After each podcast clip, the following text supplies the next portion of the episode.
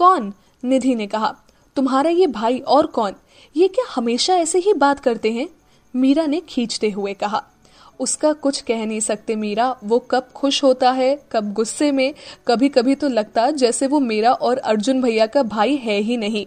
निधि ने कहा, मीरा को खामोश देखकर, निधि ने कहा, अरे छोड़ो, तुम क्या खामखा उस गधे के लिए अपना मूड खराब कर रही हो? चलो नीचे चलते हैं।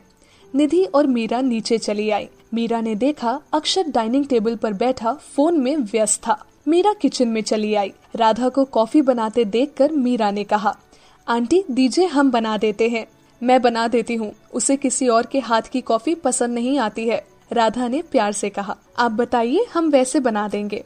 मीरा ने कहा तो राधा ने कप उसे थमा दिया। मीरा राधा से बात करते हुए कॉफ़ी बनाने लगी। कॉफ़ी तैयार हुई तो राधा ने कहा, आँसू बाहर ही होगा, तुम उसे दे आओगी प्लीज़ हम्म कहकर मीरा बाहर चली आई। उसने कॉफ़ी का मग अक्षत के सामने रखा तो अक्षत ने कहा, ये किस लिए? अभी कुछ देर पहले आपने हमें अपना वक्त दिया तो उसके बदले में हमने कॉफ़ी बना दी। हमें किसी का एहसान लेना पसंद नहीं है। मीरा ने नज़रें नीची किए हुए कहा। अक्षत मीरा को देखने लगा तो मीरा ने कॉफ़ी की ओर इशारा करके कहा, ये क्या है? कॉफ़ी। अक्षत ने मीरा को देखते हुए कहा तो इसमें ध्यान दीजिए, हम में नहीं। मीरा ने फुल एटीट्यूड में कहा। वैसे ही जैसे कुछ देर पहले अक्षत ने कहा था। अक्षत मन ही मन मुस्कुरा उठा तो मीरा ने कहा, पी लीजिए, ठंडी हो जाएगी। मीरा वहाँ से हॉल की ओर बढ़ गई। अक्षत ने मग उठाया और एक घूंट पी कर कहा, मिस मीरा मीरा जी अक्षत के मुँह से मीरा जी सुनकर मीरा हैरानी से पलटी। तो अक्षत ने मग को दिखाते हुए कहा, nice coffee, thank you. Meera को अक्षत का ये नया रूप कुछ समझ नहीं आ रहा था। वो वहाँ से चली गई। रात के खाने पर सभी मौजूद थे। तभी अर्जुन परेशान सा बाहर से आया। उसे परेशान देखकर विजय ने कहा, क्या हुआ अर्जुन? इस वक्त कहाँ से आ रहे हो? ऑफ़िस के काम से गया था, पापा, अर्जुन ने कहा। पर आज तो संडे है, बेटा। विजय ने कहा हाँ पापा, लेकिन कोई क्लाइंट था, मुझे बुला लिया और खुद वहाँ आया ही नहीं। पूरे चार घंटे ड्राइव करके आया हूँ। अर्जुन ने कुर्सी खिसकाकर बैठते हुए कहा, अरे रे, ये तो बहुत गलत हुआ आपके साथ, है ना भैया? अक्षत ने अर्जुन को चिढ़ाते हुए कहा हाँ हाँ तुझे तो बहाना मिल गया मज़ाक उड़ाने का। बाहर निकल कर कुछ करो तो समझ आएगा, अर्जुन ने खींचते हुए कहा अच्छा ठीक है, झगड़ा मत करो, खाना खाओ। राधा ने बीच में कूदते हुए कहा सभी खाना खाने लगे। अर्जुन को मीरा की हेल्प नहीं करने का मलाल था, लेकिन मीरा को हंसता मुस्कुराता देखकर वो ये मलाल भूल गया।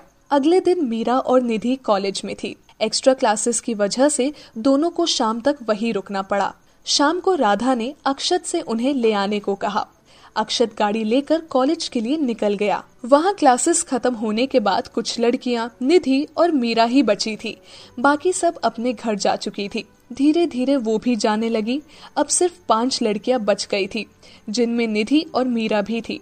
कुछ टीचर्स थे जो कि स्टाफ रूम में मौजूद थे। पाँचों लड़कियाँ एक खाली क्लास में बैठी थी। तभी निधि ने कहा, यार, बड़ी बोरियत हो रही है। हाँ यार, सुबह से पढ़ पढ़ के थक चुके हैं। कोई एंटरटेनमेंट भी तो नहीं है यहाँ। एक लड़की ने कहा, मीरा तुम्हें कुछ सुना दो यार, दूसरी लड़की ने कहा, हम हम क्या सुनाए? मीरा ने कहा, मीरा, वो जो गुनगुनाती रहती हो ना तुम कभी कभी वो सुना दो ना प्लीज़ निधि ने कहा, यहाँ? कैसे?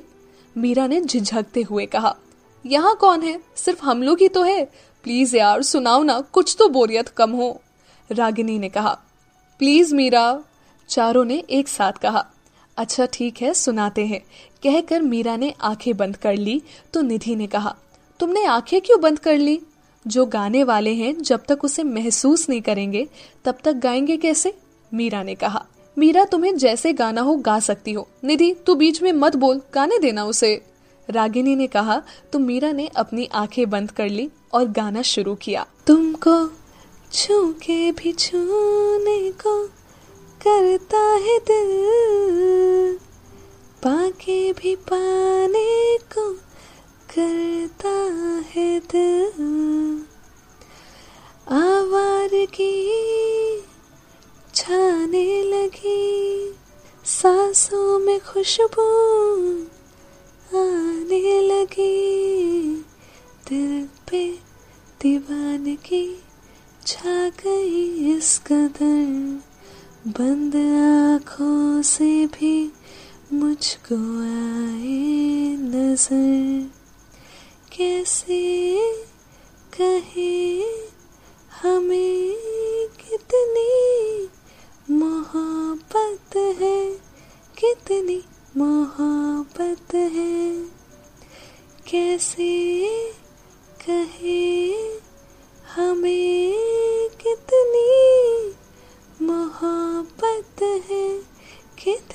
मोहब्बत है।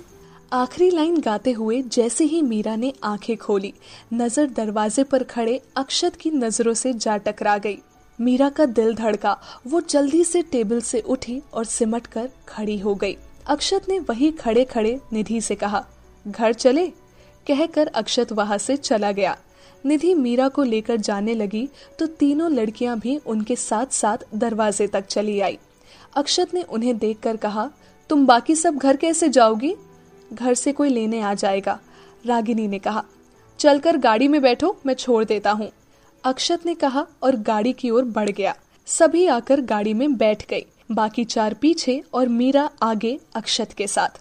अक्षत ने पहले उन तीनों को घर छोड़ा और फिर गाड़ी अपने घर जाने वाले रास्ते की ओर बढ़ा दी।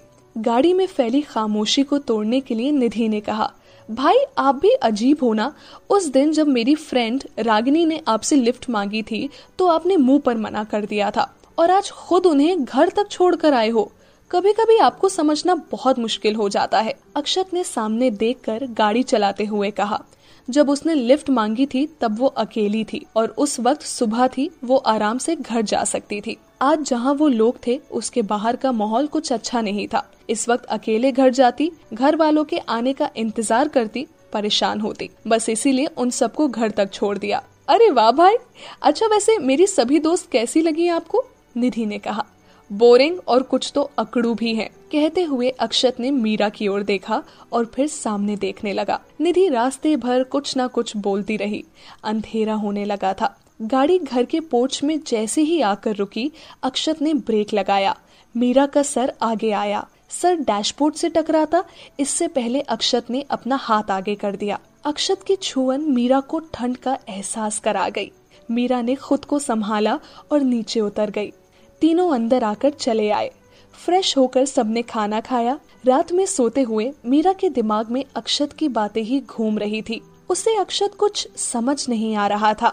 एक पल में वो रूट सेल्फिश गुस्सेल दिखता तो अगले ही पल वो कुछ ऐसा करता कि बहुत ही मासूम बन जाता। अक्षत के बारे में सोचते सोचते आधी रात हो चुकी थी, पर मीरा किसी भी नतीजे पर नहीं पहुँच पाई।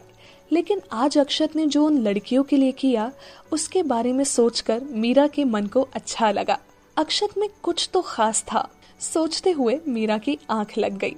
अगली सुबह मीरा जल्द ही उठ गई। उसने बगीचे में पौधों में पानी देने में रघु की मदद की। दादाजी के लिए चाय बनाई, दादी माँ के साथ मंदिर में पूजा की, इन सबसे निपट कर जब किचन में राधा की मदद कर रही थी, तभी विजय हाथ में शर्ट लेकर आए और कहा, राधा, मैंने कहा था ये शर्ट प्रेस करने को, तुम भूल गई। आज मीटिंग थी और उसमें ये सफ़ेद शर्ट पहनना ज़रूरी था। भूल गई थी, अभी कर देती हूँ। कहते हुए राधा ने इडली के घोल से सने हाथों को जैसे ही धोना चाहा। मीरा ने कहा, हम कर देते हैं, अंकल। लाइए हमें दीजिए। थोड़ा जल्दी करना बेटा, मुझे दस मिनट में निकलना है। विजय ने शर्ट मीरा को देते हुए कहा और राधा की ओर पलट कर बोला, राधा, मैं नाश्ता बाहर ही कर लूँगा, तुम परेशान मत होना। विजय चले गए। मीरा भी शर्ट लेकर बाहर आई, वही हॉल में ही प्रेस टेबल लगा था। मीरा ने शर्ट प्रेस करके विजय को जैसे ही दी, दरवाजे पर डोरबेल बजी। एक बार जो बजी तो बचते ही गई।